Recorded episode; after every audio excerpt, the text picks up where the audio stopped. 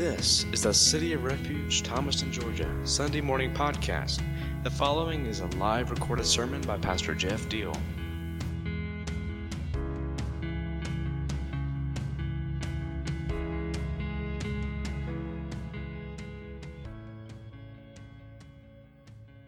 So thanks for jumping in and, and uh, hanging out with us. We um, really just consider our, some people ask, you know, what's your church like? I said, well, it's not really like church. It's like a family. So we just like to get together as a family, hang out, talk about the Lord and His work and His goodness and uh, worship together and, and do outreach. You know, we're really, that's at the heart of who we are and what we do. And I appreciate all of you that are interested in that and who jump into it. We've been talking for a few weeks out of the book of Jeremiah and some of us are reading the Eugene Peterson's book, Run with the Horses, together, or not together, but simultaneously, so that when we come and start to talk about it, you're somewhat familiar with some of the stories from Jeremiah. And that book is called Run with the Horses. If you don't have it or haven't read it, I would highly suggest it. and today, we're going to continue to do that. But I want to set it up by uh, throwing a picture up on the screen here. And um, this is pretty special deal. She is actually a deal. Uh, so this is my newest grandchild, Rosalie Cosette, Sully and Lydia's little girl who was born yesterday evening at six something or other. And she is gorgeous and healthy, and mommy's doing good, and they're still in the hospital over in Fayetteville. So happy to announce that, uh, that she is here and that anticipation is over and leads us straight into the anticipation of Kendall uh, having a baby next in uh, a few weeks, and that will be grandchild number six. And I'm not just throwing little Rosie up here to brag on her uh, or to, you know, be boastful about that. It's, there's a point behind it because now I want you to see a little video that was sent to me by a good friend of mine. And he's part of our pastor's group, but he's a missionary to Israel, and he comes and goes. And I think it's good for us to be reminded of some things this morning as we look at the book of Jeremiah and do a little bit of a comparison and contrast. So if we could get that going, guys, it's, I don't know, three or four minutes long. So I think it's good to be reminded that we need to be praying for people there, praying for the ministries who are providing much needed resources and support for those people. Um, and like I said, Michael's a friend of mine. I've known him since I was a kid in Virginia, and they are doing phenomenal work, and it's worthy of our support. So, y'all be praying about the ministry to Israel, and then I'm going to be sending uh, a check to them this coming week. If you want to pitch in anything to help with that, it'll be from us. So we appreciate that as well. But beyond just being aware, being reminded, praying for them, uh, I wanted to show that this morning in contrast to the baby picture because I'd like for us to talk for a little bit about the the difference or the different things that God loves and the things that God despises. Would you, would you say that it's a pretty good idea to know what it is that God loves and to know what He despises so that you can make a good choice about whether you want to support the things that He loves or the things that He despises? It's probably um, not a great idea to support things, to like things, to be in favor of things that God doesn't like that's, uh, that's not really a good idea. It's not going to be a good idea ultimately, and it'd be good for us to get on track with the right things now. And so, when you look at the world and everything that's going on, and, and I put up the baby picture, I think everybody's going to agree that God loves children. God loves babies. God loves life. God loves new life. He is a creator, He creates life from nothing. And so when you look at brand new life, you should be excited about that. Whether you know them or related to them or not, we should always be excited about New Life, and we should be in support of helping with New Life however we can, because in the kind of ministry that we're in, we see a lot of babies coming to the world that don't arrive here under very good circumstances. They're born into poverty, they're born into addiction, uh, they're born into all sorts of dysfunction and problems, but we are well aware that that's not really the baby's fault, right? Um, it's not really the baby's fault. I, I'm not in favor of supporting irresponsibility. I'm not in favor of celebrating things that are contrary to who God is and where His heart is. But I, I do believe in taking care of the weak and the vulnerable and the helpless and people that are born into all sorts of ser- terrible situations that they are not responsible for and that they did not choose. Um, in my book, there's a chapter called Success Looks Like, dot, dot, dot. And the, it is the story of a, a girl named Jennifer, Jennifer Johnson, that we ran into when she was 10 years old. And Jennifer was in foster care when we met her, and her mother was part of our church, and her mother would bring Jennifer and the other kids that she was raising to church. And Jennifer, at 10 years old, was already completely shattered by problems, by issues that were not her own fault. And I won't go into all the details, but she was sexually abused from the time she was a little girl. She uh, was exposed to uh, addiction to drugs and alcohol from the time she was in adolescence. She was sexually promiscuous and active by the time she was about 12. And she was pregnant at 16. She was in and out of jail. She was running away from home. She's, and so she just had all sorts of issues that stemmed from the irresponsibility of adults in her life. Uh, she was she didn't choose it, right? And so Jennifer um, went to jail, had a baby. Uh, we actually took the baby. My wife and I took the baby straight out of the hospital when when uh, Jennifer was sent back to jail after giving birth, and we kept that child with us for a period of time, and then we arranged for an adoption of that child because Jennifer just never could get on her feet. I put her in recovery programs. I paid the bill, but she would always end up in a fight. She'd always end up in trouble and end up being kicked out of the program end up back in jail, end up back in prostitution, end up back in homelessness. And ultimately, as a very young lady, Jennifer walked out from under a bridge one morning and went and stood on the railroad track until the, the train came, and then she was gone. Right? And so it's a terrible story, it's a tragic story. And I think it's important to include stories like that when you're telling the stories because we can learn from the good and the bad. And the reality of it is that we have a responsibility to support what God supports, to love what God loves. And regardless of what the circumstances are about why children arrive on this planet, if we become aware of needs, we're exposed to it, we cross paths, cross paths with those individuals, those kids, we have a responsibility to do something about it if we have the capacity to do something about it.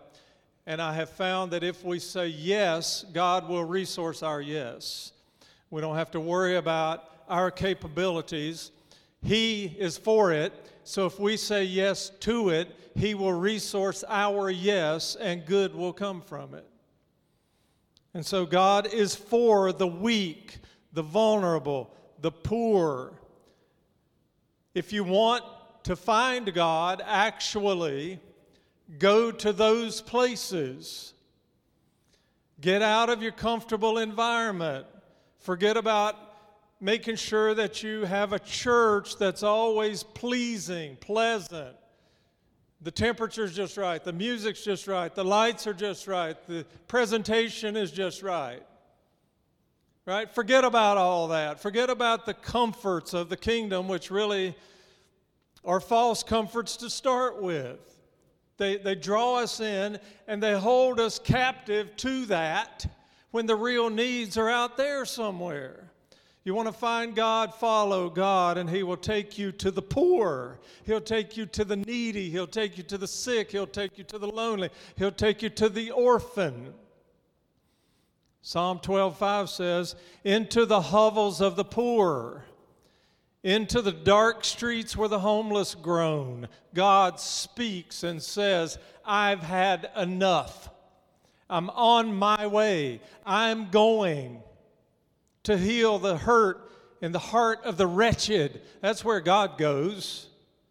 He goes to the poor, He goes to the needy. When Jesus was calling disciples, he walked past down the seashore and he saw these fishermen. He said, Come, follow me. And they followed. Where did they follow him to? I, I, don't read where Jesus said, Follow me, and they followed him down to the nice, comfortable church building where they had a meal together and sat around patting each other on the shoulders and discussing the Word of God. Yes, there's a time for that, there's a place for that. Coming together in corporate worship is important. It's okay to have a nice place to do it. We have a nice place here. But if that's our experience with God, then we don't have an experience with God. If that's the extent of it, there's nothing to it. Right? Where did Jesus lead them to? He led them to hungry people. He led them to sick people. He led them to crippled people and blind people. He led them to prostitutes and sinners. If you're going to follow Jesus, that's where He's going to take you. Are you willing to go? Is that where you want to go? Because it's not really following Jesus if that's not where we're going. We may be following some idea, some philosophy, some theory, but we're not following Him if we're not going to the needy. If it's a church and it's not going to the needy, then it's a false church. They may be doing some good stuff inside the four walls, but it has to go outside the four walls to be the real heart of Christ in the earth. Go, therefore. Don't stay, therefore. Put a foot, one foot in front of the other, therefore. Not sit down and enjoy everything in the church service, therefore. So, when we decide to follow, we need to know where we're following Him to. We need to be willing to go there. We need to be willing to say yes every morning. I want us to read, uh, uh, pretty much, I'm just going to read the Bible to you this morning. We're going to go home, okay? The first passage is from Jeremiah 22 1 through 6. Now, to set a little bit of context, we know that Jeremiah is a prophet. He's been chosen by God since before he was born to be a prophet to the nations. What does it mean to be a prophet? It means God gives you words and messages for you to give away to other people. But they are God's words and messages. And God is pronouncing judgment on the nation again. Why? Because of their disobedience, because of their rebellion, because of their idolatry because of the pollution and the perversion that they have brought into worship, into service, into ministry, into fellowship. And so there are things that God despises. And when He despises something, and listen, very, very important for us to understand here. God is talking through the prophet to His own people. He's not talking to the heathen hordes out there. He's talking to his people. This is the equivalent in our time of God talking to the church, not the Atheist Society of America. He's talking to the church. He's talking to believers. He's talking to people who claim to worship God. And he's pronouncing judgment because people who are giving lip service to their relationship with him are not really living in relationship with him. That's when judgment comes. That's when God gets fed up and starts to pronounce harsh judgment. This is what the Lord says Go down to the palace of the king of Judah and proclaim this message there. Hear the word of the Lord to you, King of Judah. You who sit on David's throne, you, your officials, and your people who come through these gates, this is what the Lord says. I'm going to pause right there and tell you this. You know that there are lots of reasons God passes judgment. Some of those are also, some other ones are also in the book of Jeremiah, such as worshiping idols outside the temple walls while you're worshiping God inside the temple walls. Right? Bringing perversion into the camp. So there are times here when the people actually have prostitutes who inhabit rooms like Sunday school rooms inside the church building. Uh, hey, God doesn't like that, and He will pronounce judgment on it.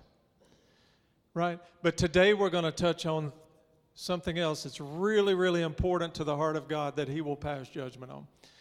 He says, Do what is just and right, rescue from the hand of the oppressor the one who has been robbed. Do no wrong or violence to the foreigner, the fatherless, or the widow. And do not shed innocent blood in this place.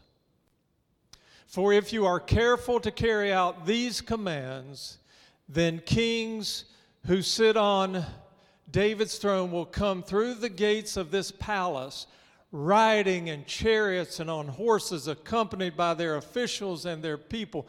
But listen, if you do not obey these commands, declares the Lord, I swear by myself that this palace will become a ruin.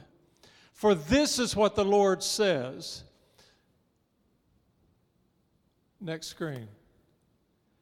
This is what the Lord says about the palace of the king of Judah. Though you are like Gilead to me, like the summit of Lebanon, I will surely make you like a wasteland, like towns not inhabited. What does God love? How does God respond when things are happening that He loves? He paints a beautiful picture to us of what the results will be if they pay attention to these words if they respond in obedience to these words. And, and in that culture, he says what it looks like is your kings with chariots and beautiful horses are going to come and go. You're going to have liberty. There's going to be beauty. There's going to be freedom. There's going to be victory. There's going to be stability. There's going to be prosperity. There's going to be health. There's going to be a good climate among the people. There's going to be cooperation. There's going to be support. There's going to be resource. I'm going to bless you if you will listen to what I say and just do it. Hear and obey. Hear and obey. The key to everything in the kingdom hinges on that simple instruction to hear and obey. Jesus taught, you, you hear me say it over and over and over whoever hears these words of mine and does what I say is what? Is like a wise man who builds his house on a rock. And all this other stuff can be going on around you, and the wind's blowing and the storm's coming, the unsettledness in your society, but you're going to be stable. You're going to have the rock and the cornerstone that your life is being built on. You're going to have my presence that is constant with you. And even in the middle of a storm, that big, beautiful, strong house that you have built on the rock is going to stay. It's going to survive and it's going to thrive. That's what's going to happen if you hear and obey. Hear and obey as it relates to what? Well, in this case, he says, take care of the needy. Do not ignore the impoverished. Do not neglect the widows. Do not act like the orphans that cross your path do not exist. Don't, don't, you're familiar with the story, right, of the guy who was robbed? Isn't it funny how these, these Old Testament, New Testament stories align with each other? When he starts out here by saying, You need to be good to people who are robbed. And we're not just talking about somebody who encounters a mugger who beats them down and takes their money and leaves them bleeding and bloody and, and, and broken in the gutter, robbed of innocence, robbed of tranquility, robbed of relationship. We can be robbed of so many things, and God's word for us is you need to pay attention to and you need to help people who have been robbed, who've been stolen from. Because who's, who is behind every robbery? No matter what kind of robbery it is, no matter what was robbed or who was robbed, the enemy comes to steal. Every robbery is enacted by the evil one. You have two kingdoms the kingdom of light, the kingdom of darkness. It is out of the kingdom of darkness that robbery comes, and the response from the kingdom of light is to help those who have been robbed. I'm not going to be part of a church, part of a body that walks down the road and sees people who've been robbed of whatever and moves to the other side of the road and keeps walking and says a prayer for them. I'll pray for you. you ever hear that? You ever say that? You, you cross paths with people, they express to you their brokenness, their need, their hurt, the way they've been robbed, and our response is, I'll say a prayer for you. Hey, say a prayer for them. That's a good idea. And then figure out how you can help them. Right? Figure out the, the video with Michael Utterback in Israel. What's happened to those people is gut wrenching. And I think we need to pray for them. But I think we need to do more than that.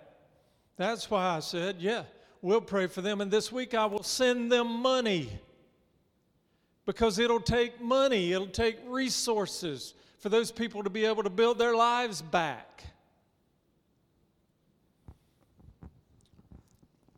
So God's response to obedience is blessing. God's response to disobedience is judgment. And his judgment is harsh when it involves things that he cares deeply about. He says, Pay attention and help people who've been robbed. Pay attention and help the orphan. Pay attention and help those who are in the ditch, those who are struggling with addictions, those who are struggling with depressions, those who are struggling with broken relationships. Pay attention to them and help engage, work, give, serve, love. Extend the benevolent heart of the Father in those situations. Verses 15 to 19 of Jeremiah 22. Does it make you a king to have more and more cedar? What an awesome question. What a, what a fabulous question. What's behind that question? What does that question mean? Does it make you a king to have more and more cedar? Well, cedar was, a, was and still is a nice wood, sought after. It's good to build stuff out of because it lasts forever. You know, you build a house out of cedar, and 100 years from now, it's going to pretty much be just like it was when you built it. And so, when they constructed temples and monuments and altars, often they use cedar, right? And so it was significant. It bore some meaning when you brought up using cedar or owning cedar. And so God asked the question through the prophet Does it make you a king to have more cedar? Is that what qualifies you? The stuff you have, the quality of the stuff, the more buildings you can build and the materials you build them out of? Your presentation so that if somebody walks in to your facility, they don't see rustic, untreated, unfinished two by fours. No, they see cedar, beautiful cedar wood, and they can smell it. And it's, it's, it's just a great thing that helps with your presentation. But does that make you a king? Does that make you ple- pleasing to God the better your presentation? He says, Did not your father have food and drink? He did what was right and just. So all went well with him. He's speaking of Josiah. He defended the cause of the poor and needy. And so all went well. Is that not what it means to know me, declares the Lord? But your eyes and your heart are set only on dishonest gain, on shedding innocent blood, and on oppression and extortion. Therefore, this is what the Lord says about Jehoiakim, son of Jos- Josiah, king of Judah. They will not mourn for him. Alas, my brother, alas, my sister, they will not mourn for him. Alas, my master, alas, his splendor. He will have the burial of a donkey. He will have the burial of a donkey. Um, the line is drawn, the contrast is clear. Seek out what is important to God and make that important to you. So important that you're willing to work, to do, to give, to serve, to love, to be boots on the ground in the kingdom of God on a day to day basis, not just a Christian in name. Seek out what God loves and love it and respond to it with action. And when you do that, your kings will come and go on fine horses and chariots. In other words, things are going to go well for you. You're going to be blessed. You're going to be stabilized. You're going to be prosperous. You're going to be healthy. You're going to be secure in your relationship with Him and your calling in this earth. But if you see the things that God despises, and listen, this, is, this may be the most important thing you take out of here with you. You don't have to be engaged with it, you just have to be willing to tolerate it because your tolerance of it is just as bad, if not worse, than your engagement in it. Things that God despises. Don't be afraid to tell the truth. Don't be afraid to fight against things that God despises. Because the lines are being very clearly drawn. And when Jesus said, Not everybody who says, Lord, Lord, is going to enter the kingdom, that's just a whole pile of Christian people who were willing to tolerate things that God despises. But they're still crying out, Lord, Lord. They're still going to church. They're still wearing the banner.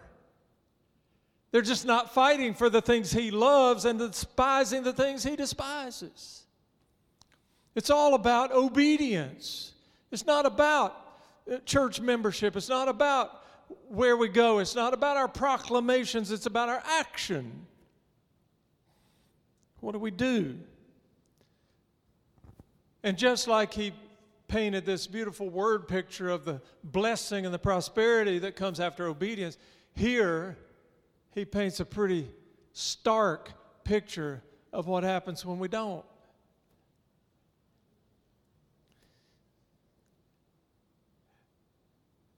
They won't mourn for you. Your life means nothing. You'll have the burial of a donkey. Listen, I own donkeys, and I had one that died a couple years ago. And for donkey burials, we treated her pretty good, I guess. We dug a hole and we put her in it, and we put a rock over it. But you know where we buried her? We buried her out in the pasture right beside the horse manure pit. it ain't special. no donkey burial is ever special. I've never known of a donkey barrel that was that was just uh, over the top special. I've never been in a regular cemetery and found uh, a headstone that says, "Here lies my donkey." When donkeys die, it's just I mean they die, and, and you know my wife loved the donkey. If she was here, she'd be saying, "Well, that donkey," you know, you know, she would have an argument with me about how special the donkey was and about how special the spot is where she's buried and all that, and that's all fine and I respect that. And I, you know, I was fond of the donkey but it's still like a donkey and it's buried in the pasture. Right? And so you, you get the picture. You're not going to be, you're not going to have an honorable life. You're not going to receive the praise of men that's reflective of the praise of God because of what you've done and how you've exercised obedience. You're just going to be thrown out to rot. And finally, we're going to take a look at a few verses from Isaiah 58, which is foundational scripture for City of Refuge, and we'll finish up with this. And we hopefully will leave here with a pretty solid understanding, better than we had when we came in, of at least a few things that really, really matter to God and what our reaction and our participation in that should be. And so, before we get into verse 6, what precedes verse 6 is God calling church people into account for the way they're doing church, right? For the presentation that they're putting on, for the fact that they are supposedly carrying his name and his banner, but they're just not doing the things that he calls his people to do. And so they've been fasting, but what they do is they put on sackcloth, right, which is like a feed sack with the bottom cut out that you drape over your head to make you look pitiful. And you go sit in an ash pile and take the ashes and put them over top of your head and you're fasting and you declare to the whole community that that's what you're doing. So, what's the point of it and who gets the glory? I'm, I'm fasting and I'm going to get out here and look pitiful and get your sympathy and make myself look dejected.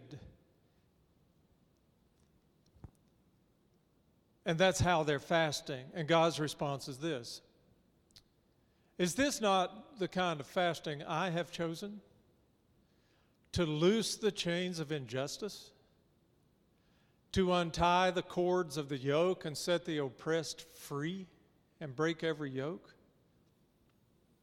Is it not to share your food with the hungry and to provide the poor wanderer with shelter? When you see the naked, to clothe them and not to turn away from your own flesh and blood? Then your light will break forth like the dawn, and your healing will quickly appear. Then your righteousness will go before you, and the glory of the Lord will be your rear guard. Then you will call, and the Lord will answer. You will cry for help, and he will say, Here am I. If you do away with the yoke of oppression, with the pointing finger and malicious talk, and if you spend yourselves in behalf of the hungry and satisfy the needs of the oppressed, then, don't you love the if then? He, he, he tells you what you need to be doing, and then he tells you what will happen if you do it. Then, if you if you do away with the yoke of oppression, the pointing finger, malicious talk, and if you spend yourselves in behalf of the hungry and satisfy the needs of the oppressed, then your light will rise in the darkness and your, your night will become like the noonday. The Lord will guide you always. He will satisfy your needs in a sun scorched land and will strengthen your frame. You will be like a well watered garden, like a spring whose waters never fail. Your people will rebuild the ancient ruins and will raise up the age old foundations and will be called repairer of broken walls, restorer of streets with dwellings.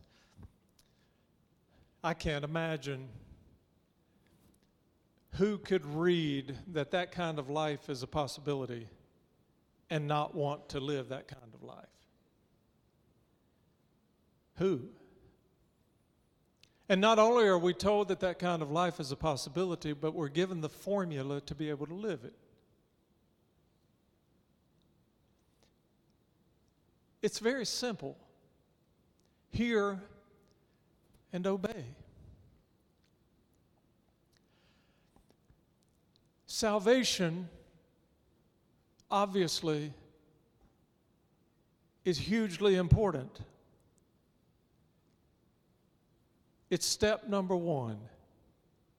If you haven't accomplished that part yet, that's step number one for you. After you've made that step, steps number two through the trillions are to hear and obey. What is God saying? And what's your reaction? You say, Well, Jeff, I don't know what God's saying. Yeah, you do. Yeah, you do. Maybe He's not speaking to you personally and individually at this point. If not, I can tell you why. It's because you're not living in a way that aligns you to be able to hear Him. Fair and honest. But if you're not, there are all sorts of cool things that He says to all of us. And they're right in front of us. Who has a cell phone? How fast can you open it up and get to the Bible just like that? We all have it. The things he says to all of us, we reviewed some of them today. Jesus said them. Jesus said the same things. And when you get into the New Testament church in the book of Acts and on through the epistles, they're doing the same things feed the hungry, clothe the naked, take care of people who are lonely, the widows, the orphans, the broken, the needy, the oppressed, the depressed, the addicted, the prisoner. Live your life eyes wide open, ears wide open. And when He sends somebody across your pathway, say yes and respond. Start with the things He said for all of us to do. And that will bring you day after day more and more into alignment so that He then can start revealing things to you personally and individually. And then what do you do with that? You say yes and you respond to it. We have to know what God loves and what He despises. And then we have to be willing to say yes. This is another beautiful word picture of what happens when you do that. A different prophet, the prophet Isaiah, saying, Listen, here's the kind of fast God loves. What does God love? He loves this kind of fast. Get up off of your behind and get busy. Bless people, encourage people, feed people, befriend people, clothe people, sit with people, write to people.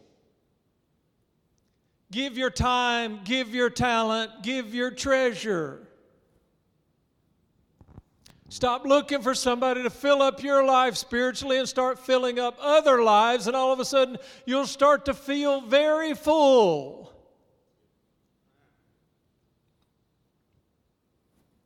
And the result, I'll raise you up I'll make you solid. I will bless your life in ways you never imagined. I will call you a repairer of broken walls.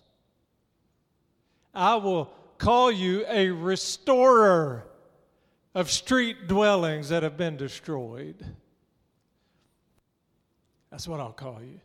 I'll call you somebody who has looking at a broken person, a broken situation, and you've responded in obedience, and that life and that situation has been healed and repaired, restored to a better condition than it was before it was broken. And I'll call you an instrument that was responsible partly for making that happen because of your obedience. So let's keep coming to church and worshiping and hearing the word. But my gosh, let's keep getting up and doing something when church is over. Let's keep distributing food. Let's keep taking care of the kids. Tomorrow, our kids will go up to Camp Lighthouse in the mountains in North Georgia for a couple of days of just getting out of town, getting away from the problems, getting away from stuff. And they'll be blessed and they'll be loved on. Why, why do we do that? Because we're compelled to do the things that God loves. And these kids, their lives are going to be so much different than they were, than they would have been if we were not willing to say yes, to respond in obedience. I got to stop. Let's pray. Father, I could sit in your word and deal with these things for hours and hours and hours. but I thank you for the window of time we've had together here this morning to consider the things you love and the things you despise, and to consider where we are with it right now as individuals and as a house, and to consider how we can do more and give more and love more and serve more. And it's not about how much money we have, it's not about how busy we are. If we say yes to you, you're going to show us how you want to use us in your kingdom. And every Christ follower should be willing to be used as an instrument because for us to reach maximum impact in this world, that's what we need. We need 100% in doing the stuff of the kingdom paying attention to the things that you love and walking in obedience to it. So we say yes to your counsel, yes to your words, and yes to your Holy Spirit day by day. And we thank you that you produce results and that those results are always better than anything we could produce, and those results are always eternal. We thank you for that. We pray blessings of peace, power, and provision and protection over your people as we go. We pray it in your name. Amen.